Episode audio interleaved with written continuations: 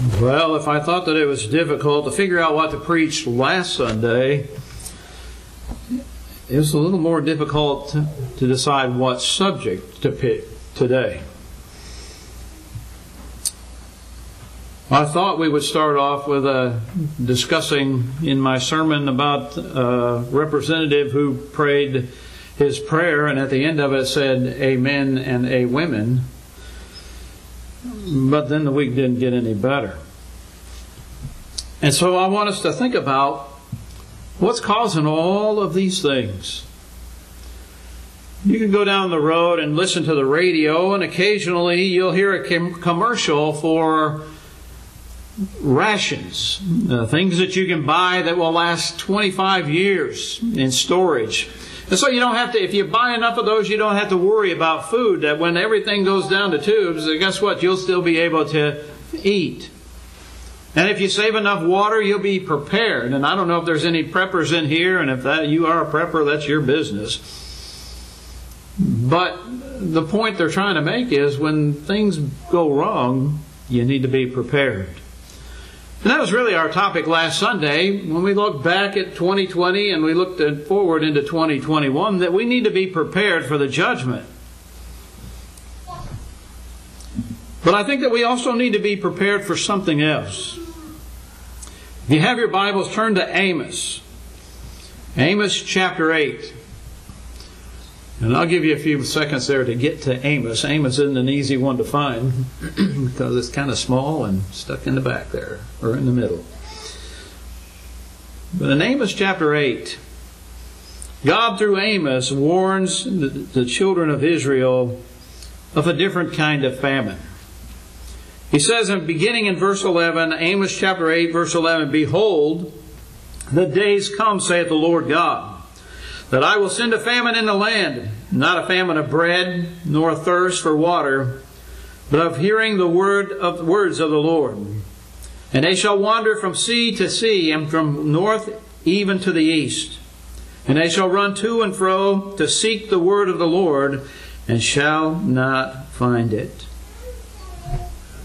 Amos, in this particular verse of Scripture, is not saying that the Scriptures would be destroyed. That there would not be the Word of God that was in print, but that there would be no word of prophecy. And we know that God, through the prophets, oftentimes sent warnings and, and, and information through the prophets that He wanted conveyed to His people. And Amos is saying God has, has told him that there's going to be a time when that's not going to happen. That you're going to seek that and it's not going to be there. Why? Because there's going to be a famine of His Word. There are times in the history of Israel where we can see that access to the Scripture was almost non existent. In fact, we read not too long ago and studied about uh, when the Scripture was found, that it had been, I guess, hidden or put away where no one knew where it was at, and then it was discovered and they began to read it. And they realized that there were some changes that they needed to make. And I know through the history of the church, there are times when the Word of God just did not seem very important. And thus we see very, various groups that have split off from the church that we read about in the New Testament to start denominations and different things because something that was taught or something that was done they didn't approve of and they wanted to change it. I believe that that's happening again where people have turned away from God's Word. And so I want us to look at something this morning, three different areas that I think will help us to prepare for that famine. Because we need to be ready for it when it takes place, if it's not already taking place right now. You see, the Bible tells us in 1 Peter chapter 2 and verse 2 that as newborn babes desire the sincere milk of the word that ye may grow thereby. Here we see a passage of Scripture that kind of refers to the Scripture as food. And we see other passages of Scripture, and we're going to look at those. But here we see that when someone obeys the gospel, they need to have a desire for God's Word. And then we see in Matthew chapter 5 and verse 6 where it says, Blessed are ye when ye, blessed are they which do hunger and thirst after righteousness, for they shall be filled. That baby, when it's hungry, it's going to let you know that it, it, it wants to be fed. And the same is true with us when we are hungry physically. What do we want to do? We want to stop at a restaurant. We want to go to the, into the kitchen, open a refrigerator, go to the cupboard, see what's in there that we can eat. We want something to eat. and the same is true as if we're outside and we're hot, or we're working inside and we, we, we get overheated, or, or we, uh, you know, uh, we just become thirsty. What do we want to do? We want to get something to quench that thirst. And here we, the Bible tells us that those who hunger and thirst after righteousness, they shall be filled. Now, where do we find out what's righteous? We know what is righteous because God's Word tells us what is righteous. And so if we're hungering, thirsting for righteousness, we need to go to God's Word, which leads us to, to the, to the point that God's Word is something that you and I and this world needs to feast upon. In John chapter 6, beginning in verse 33, it says, But the bread of God is he which cometh down from heaven, and giveth life unto the world. Then shall they, then said they unto him, Lord, evermore give us this bread. And then down in verse 35 of that same chapter, Jesus said unto them, I am the bread of the life. I am the bread of life. He that cometh to me shall never hunger, and he that believeth on me shall never thirst. In John chapter 1, we realize that Jesus is the Word. He's the Word, and, and nothing was created without Him.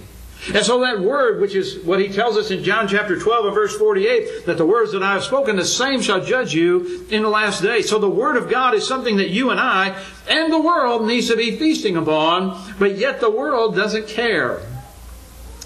Many in the world don't care what the Bible says. They don't care about God. And in Hebrews chapter 5 and verse 12, it says, uh, beginning there in verse 12, And when for the time ye ought to be teachers, ye have need that one teach you again, which be the first principles of the oracles of God, that are become such as have need of milk and not of strong meat. And then down in verse 14, but strong meat belongeth to them that are of full age, even those who by reason of use have their senses exercised to discern both good and evil. And so, just like a, a child that comes into the world, that infant that comes into the world, at one point it is, it is fed on milk. But then we understand that that child should grow and mature to a point where they want to feast on something a little more, has a little more substance than just that milk.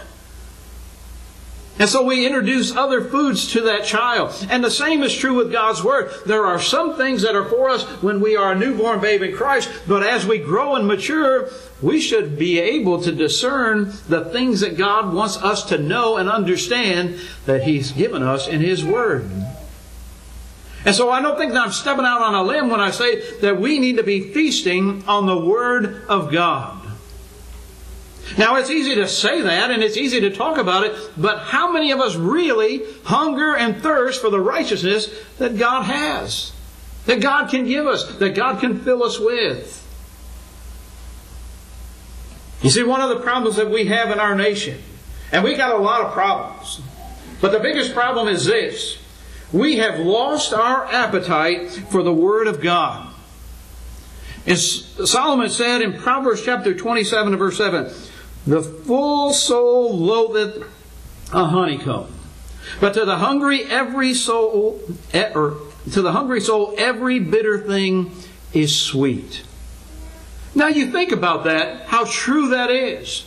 That when you're full, you could be offered the best food, and if you're not hungry and you have no desire for food, guess what? It doesn't. You don't want it. Why? Because you're full. You've been satisfied. And so there's no piece of cake, there's no piece of pie, there's no donut, there's nothing that you want to eat on top of that because you're full. But if you're starving to death, if you are feast are hungry, guess what? Anything, no matter how bitter it is, is something that you're going to eat. What's the point that Solomon's trying to make?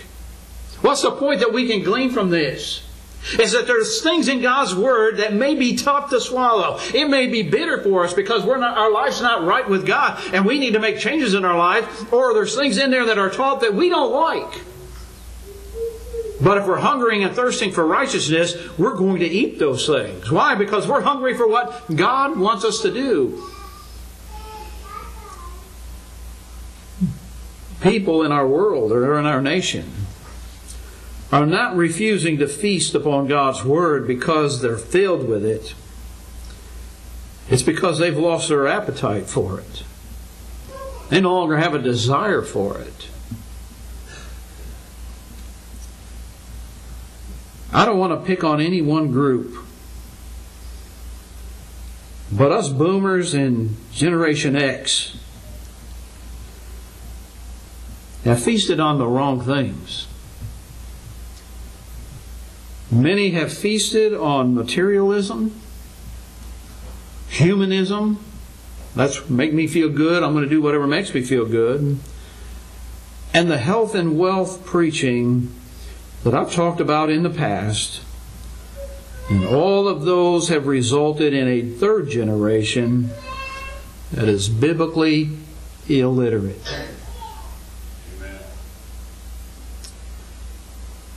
I read some statistics, and the statistic that I looked at said 87% of the households in this country have a Bible. In fact, what the survey said, that the average number of Bibles in each household is three. But 37% of the population reads it at least once a week. 39% of the millennials, those that are born after 1980, 39% have never read it. That should scare us. That people aren't teaching their children the Word of God and showing them that, or showing them why the Bible is important, why God's Word is important to us. And yet we wonder what's wrong. We all, how many of us get caught up in, in what's going to happen or how bad our, our, our, bank account is going to uh, be uh, affected? Or what rights and freedoms we're going to lose, but yet we don't even think about God's Word. Only 35% believe that the Bible contains everything that a person needs to know to live a meaningful life. Those statistics should bother all of us. There's a lack of appetite for God's Word in our country. Oh, you may hear them use it every once in a while. Somebody use a scripture to justify what they want. Sometimes you know they don't really have a knowledge of what that scripture's for, what it means. It's not just the millennials. How many of us as God's people, read God's Word on a daily basis. What kind of appetite do we have for God's Word? It's easy to stand up here and say, What's wrong with everybody? But look at the Bible. The Bible tells us. The Bible tells us what the problem is in this world. How many want to search that? God's not going to force feed any nation or any person. The New Testament is God's final words to this world. Just as Noah was, per, was preaching the final message of God to the world in the days of, uh, of building that ark, God didn't force people to listen and obey. In Genesis chapter 3 or 6 and verse 3, it says, The Lord said, My spirit shall not always strive with man, for that he also is flesh, yet his days shall be a 120 years. So during that time that Noah was uh, preparing the ark, he preached. Not only by his words, but by his example, he preached to people. No one listened. No one obeyed except Noah, his wife, his three sons and their wives. They were the only ones that went on the ark. They had lost their appetite too for God. A lot of people there on the, the rest of the world, uh, obviously, had lost their appetite for God. They want, didn't want to do what was right. They didn't want to repent. They didn't want to change. And I think that we see this principle played out in Acts chapter 28. Because on that occasion, in Acts chapter 28, we see where Paul went to the Jews in Rome, and he preaches to them the truth of God's Word. Now listen what it says beginning in verse 23. And when they had appointed him a day, there came many to him into his lodging, to whom he expounded and testified the kingdom of God, persuading them concerning Jesus, both out of the law and of Moses and out of the prophets, from morning till evening. And some believed the things which he had spoken, which were spoken, and some believed not. And when they agreed not among themselves, they departed. After Paul had spoken one word, well spake the Holy Ghost by Isaiah the prophet unto your father, our fathers, saying, Go unto this people and say, Hearing ye shall hear, and shall not understand, and seeing ye shall see, and not perceive.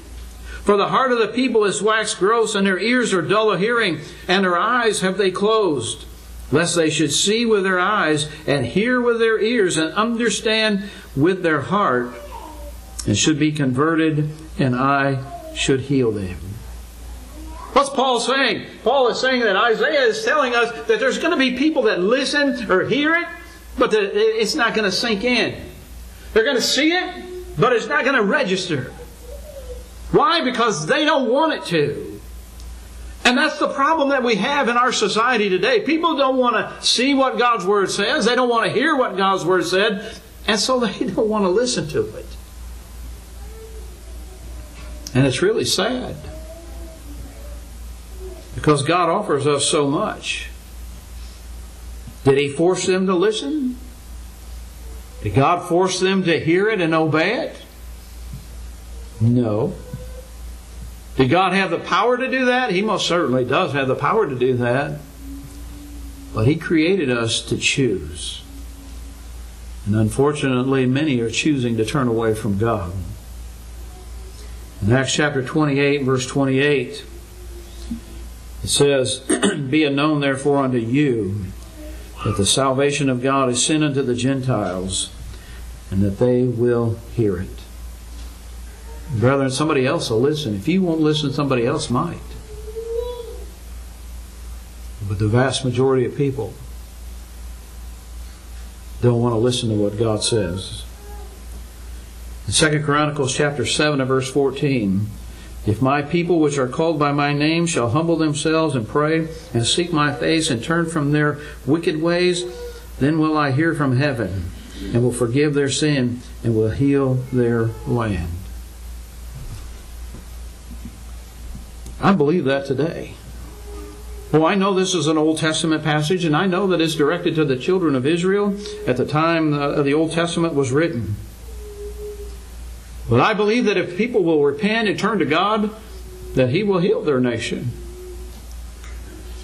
Peter tells us in Acts chapter 10 and verse 34 of a truth, I perceive that God is no respecter of person, but in every nation he that feareth him and worketh righteousness is accepted with Him. So if we fear God, that means we respect God. If we are fearful and obedient to Him, then we're, we're going to be right. Oh, everything may not go well for us. There may be some problems in this world. We may still get sick. We may still lose jobs. We may still have difficulties dealing with people and personalities. But guess what? We'll be right and accepted by God. And that's really what matters the most in this life being accepted by God. We've got it messed up in our world. We want to be accepted by this group or that group, and we forget about the most important person, the most important deity, and that's our, our Heavenly Father. I still with all of my heart believe that the answer to all of these problems is the gospel of Jesus Christ. Listen to what Paul says in Romans chapter 1, beginning in verse 16 For I am not ashamed of the gospel of Christ. For it is the power of God unto salvation to everyone that believeth, to the Jew first, and also to the Greek. For therein is the righteousness of God revealed from faith to faith, as it is written, the just shall live by faith. I want to stop right there. Because we know that if we're righteous, we're accepted of God. How do we know what's righteous? God's Word. And the gospel is what reveals that righteousness to us. And if we're, we, we have no appetite for God's Word, how could we ever expect to be righteous and accepted by God? Can this nation ever change? How can this world ever change until people want to humble themselves and listen to the Word of God and obey it? So Paul says, I'm not ashamed of that gospel. Because that gospel is the power of God unto salvation. Now listen to what he says as he goes on, because he's told us the answer. The answer to this problem is the gospel. Verse 18. Same chapter. For the wrath of God is revealed from heaven against all ungodliness and unrighteousness of men, who hold the truth in unrighteousness, because that which may be known of God is manifest in them. For God hath shown it unto them. For the invisible things of Him from the creation of the world are clearly seen, being understood by the things which are made, even His eternal power and Godhead, so that they are without excuse. Because that when they knew God, they glorified Him not as God, neither were thankful, but became vain in their imaginations, and their foolish heart was darkened. Professing themselves to be wise, they became fools, and changed the glory of the uncorruptible God into an image made like unto corruptible man and the birds and four footed beasts and creeping things. Wherefore God also gave them up to uncleanness through the lust of their own hearts, to dishonor their own bodies between themselves, who changed the truth of God into a lie, and worshipped and served a creature more than the Creator, who is blessed forever. Amen. For this cause God gave them up unto their vile affection, that for even their women did change the natural use unto that which is against nature. And likewise also men leaving the natural use of the woman burned in their own or burned in lust one toward another. Men with men working that which is unseemly and and receiving in themselves that recompense of their error which it was met. And even as they did not like to return God in their knowledge, God gave them uh, over to a reprobate mind to do those things which are not convenient, being filled with all unrighteousness fornication, wickedness, covetousness, maliciousness, full of evil or envy, murder, debate, deceit, malignity, whisperers, backbiters, haters of God, despiteful, boast or proud, boasters, inventors of evil things, disobedient to parents, without natural, uh, without understanding, covenant breakers, without natural affections, implacable, unmerciful, who knowing the judgment of God, that they which commit such things are worthy of death, not only do the same, but have pleasure in them that do them. When we turn away from the gospel, when we turn away from the God, when we turn away from the Word of God, those things start to happen. And do we see that in our nation? Do we see that in our world today? Where people have turned away from God, has it gotten any better? I've heard people on the radio say, you know, if we could just get rid of religion, the world would be a better place. Would it? Would it be a better place? I think not. Because God created this world, God created man, and God's Word is here to direct us in our footsteps. And so we need to follow Him. The world's not going to be a better place. You look at history, it's filled with people who once had access to the Word of God, but they closed their ears to it. They turned away from it, and now their countries are spiritual wastelands. And there's some on the planet today that are in that condition. So, what are we doing to prepare for that famine? We cannot count on the government. We can't count on somebody else to make sure that our children's children will survive a famine in this of this of his word. We need to act and we must act. And we must act in our own backyards. Why? Because we cannot rely on someone else to teach our children and our grandchildren the Word of God. We live in a religious world where people want to be fed things that make them feel good. They don't like the truth of God's Word, and there are some people in the Lord's church that are the same way. They don't like what the Bible says. They want to feel good. They want to do what they want. We want. There, there are people that want to believe, but they want it to be easy. They want forgiveness without requirement without the requirement of repentance. In other words, take me just as I am, and I'm going to stay the way I am, and you are going to accept it. And they have that attitude with God. They want life, they want to be baptized, but they don't want to have that commitment that it takes to be faithful to God for the rest of their lives. When the Bible says that the Ethiopian eunuch went on his way rejoicing, it doesn't mean that he went on his way rejoicing and forgot everything else that he was supposed to do. He went on his way rejoicing, and I believe he went on his way doing what he was supposed to do, which is what the Bible teaches us that we are to do. They don't want to hear about living a disciplined life. They want forgiveness without confession. They want the grace and mercy that God offers. But they don't want to take up their cross daily and follow our Lord. In other words, they want a painless religion. I want my grandchildren and your grandchildren to hear what they need to do in order to be faithful to God. I want them to hear what they need to do in order to be saved. I want them to hear what they need to do according to the Bible on how to be saved and how to worship God acceptably. I want them to hear the Word of God on how they're supposed to live their life in order to be found faithful in the end.